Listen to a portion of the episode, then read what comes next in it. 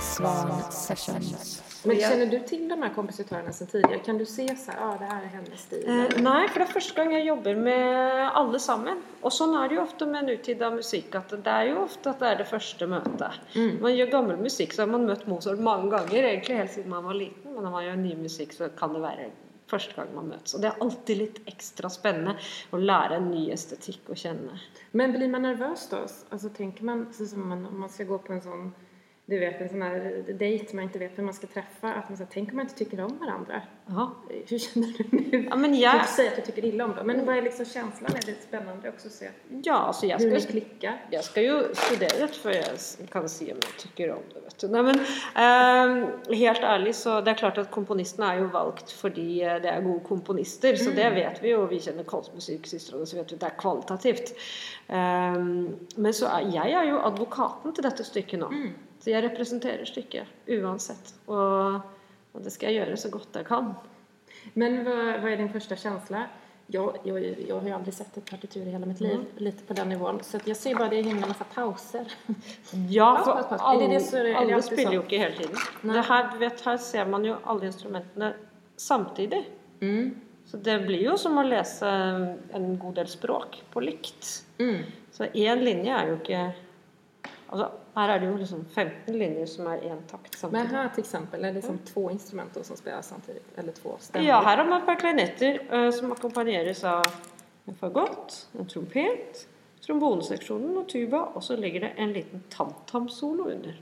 Ett vad för något? En tam-tam-solo. Vad är det för någonting? Jo, en Det låter väldigt tam-tam-solo. roligt. Ja, det er eh, eh, Noen kaller det instrumentet for gong, men det heter faktisk tam-tam. En sånn liten sånn eh, hengende, flat tromme som er litt som et lokk.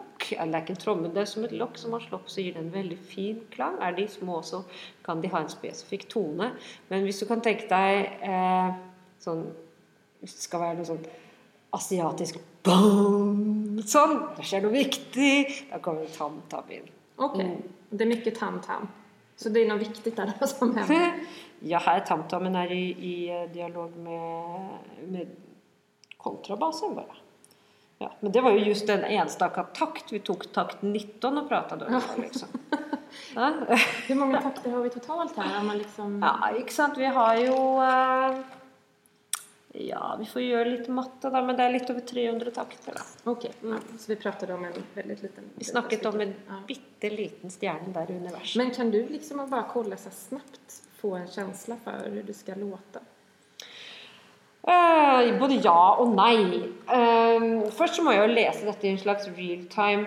eh, som om jeg skulle lese en bok. Eh, men jeg hører ikke alt da med en gang. Jeg må jobbe med materialet og, og gjøre analyser. Og kanskje spille litt på piano, synge melodier og sånn. Og så begynner det å vokse fram. Når jeg har vært gjennom det mange ganger og jobbet med materialet lenge, da begynner det å leve sånn at jeg kan forme det litt. Mm. Ja. Så man former en tekst man kan utantill på något sätt. Men hur, hur kan man tänka, för att jag tänker du har ju ändå varit drivande för att få upp liksom Clara Schumann och liksom, jag tänker att det är också viktigt att få fram kvinnor som kompositörer.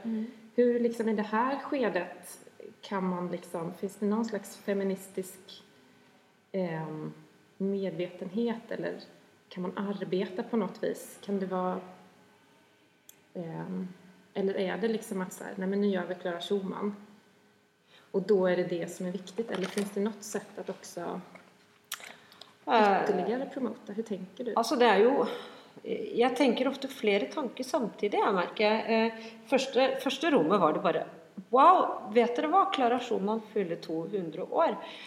Hon hör till här i Musikaliska. hon er ledamot på akademin och hun har en Clara Schumann-sal her i huset. Vi må gjøre noe på det.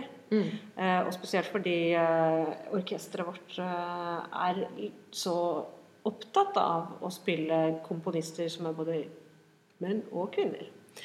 Så det er jo eh, bakgrunnshistorien. Sen så har jo eh, Konstmusikksøstrene vært eh, noe vi har visst om lenge, fordi de gjør spennende prosjekter med orkesteret og bidrar til å åpne opp noen grenser for hva en konsert kan være. Okej. Og det syns jeg er interessant, ikke fordi de er jenter, men fordi det er kunstnerlig interessant. Mm. Eh, så lever vi fortsatt i en tid hvor eh, det er veldig aktuelt i det politiske landskapet å, å fokusere på jämställdhet. Altså det, vi är inte färdiga med den frågan ända och därför så existerar den i alla orkester i Sverige och i Norge också, det frågan hvordan är jämställdheten? Eh, men eh, i rollen som dirigent så är jag upptatt av det konstnärliga mer än det politiska och nu var det konstmusiksystrarna som i denna sammanhang kom med något spännande till bordet vårt när vi skulle göra Klara Schumann. Det kom en konstnärlig idé som, som eh, publikum kan glädjas glede sig över. Mm. Men som jag, eller om jag tänker på konstnärlighet och, och feministiska frågor så tänker jag att eh, just det, som det målet med jämställdhet tänker jag är att man ska få vara konstnärligt fri. Mm. Men när det finns ett motstånd liksom mot att kvinnor skapar eh, så får man liksom både brotta fram en väg mm. och skapa i den.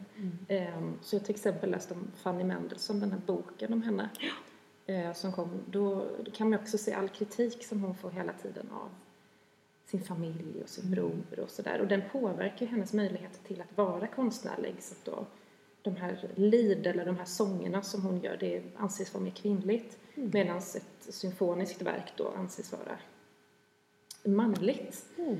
Eh, så hon får ju också kämpa då, som jag förstår det, för att eh, kunna göra de här grejerna.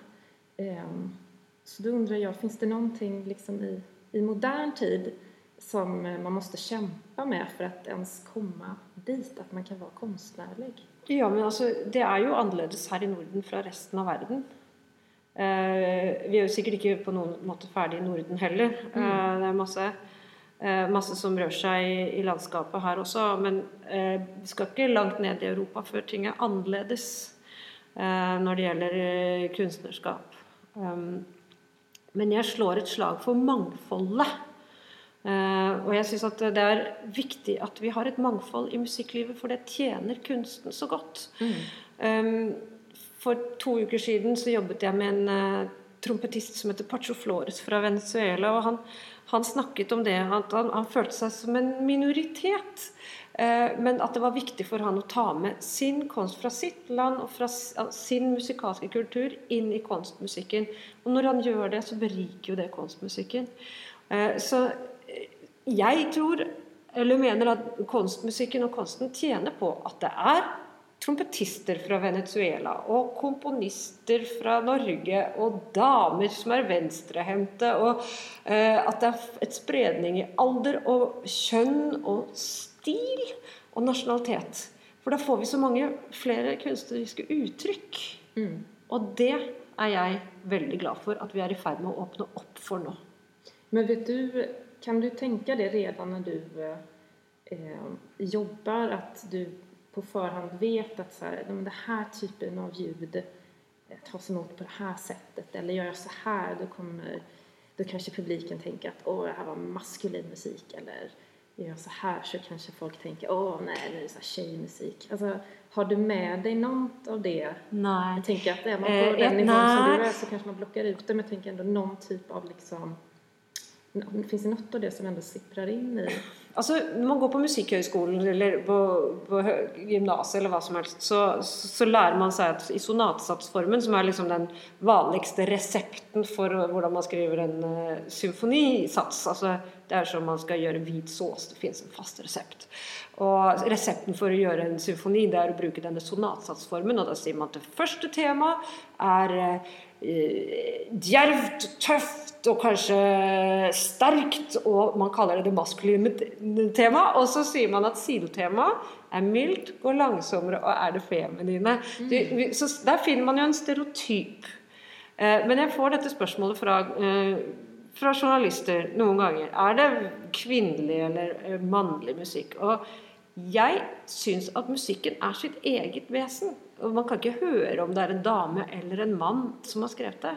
Det kan man ikke høre. Fordi musikken har alle kvalitetene i seg. Mm. Og når vi interpreterer, så må vi være barske, eller vi må være elegante. Og det En mann må være like elegant som en kvinne må være barsk fordi musikken krever det. ikke sant? Mm.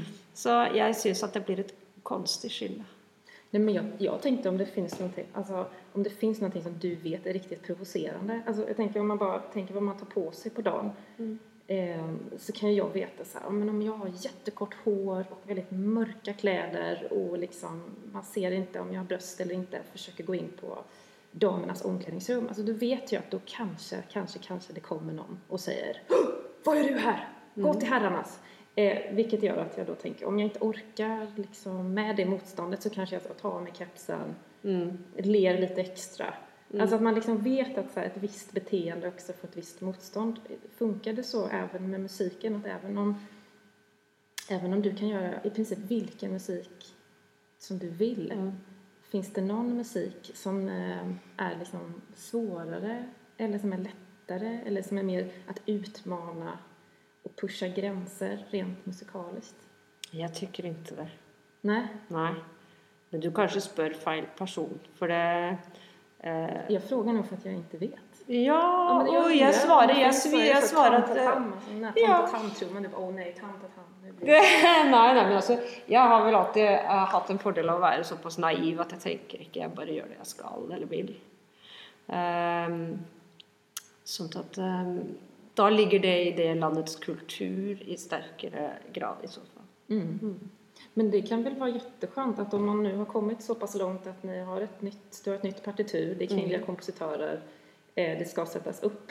Alltså när man väl har nått dit så kanske man också har en väldigt fri väg framför sig. Att därifrån så är det fritt. Ja, altså tror jeg det hjelper å tenke selv at man er fri. Så man ikke holder, i hvert fall ikke holder seg selv tilbake. Det ska bli jättespännande att lyssna. Eh, vad kommer du göra när du kommer hem från jobbet idag? Är det att läsa den här eller kommer du läsa, lägga den åt sidan och ta fram en deckare av Camilla Läckberg? Nei, jeg kommer til å smygtitte litt, grann, men jeg har en annen konsert i morgen med Rikard Sødberg, og som skal sendes på P2 ute i Lidköping. Så eh, jeg skal nok eh, stille inn hjernen min på det. Men jeg må smygtitte litt. Det må. Smygtitta litt. Ja, det blir ingen deckare. Det får bli det her som blir deckaren. Jättebra. Tack så jättemycket. Takk for at jeg fikk komme. Svan Sessions.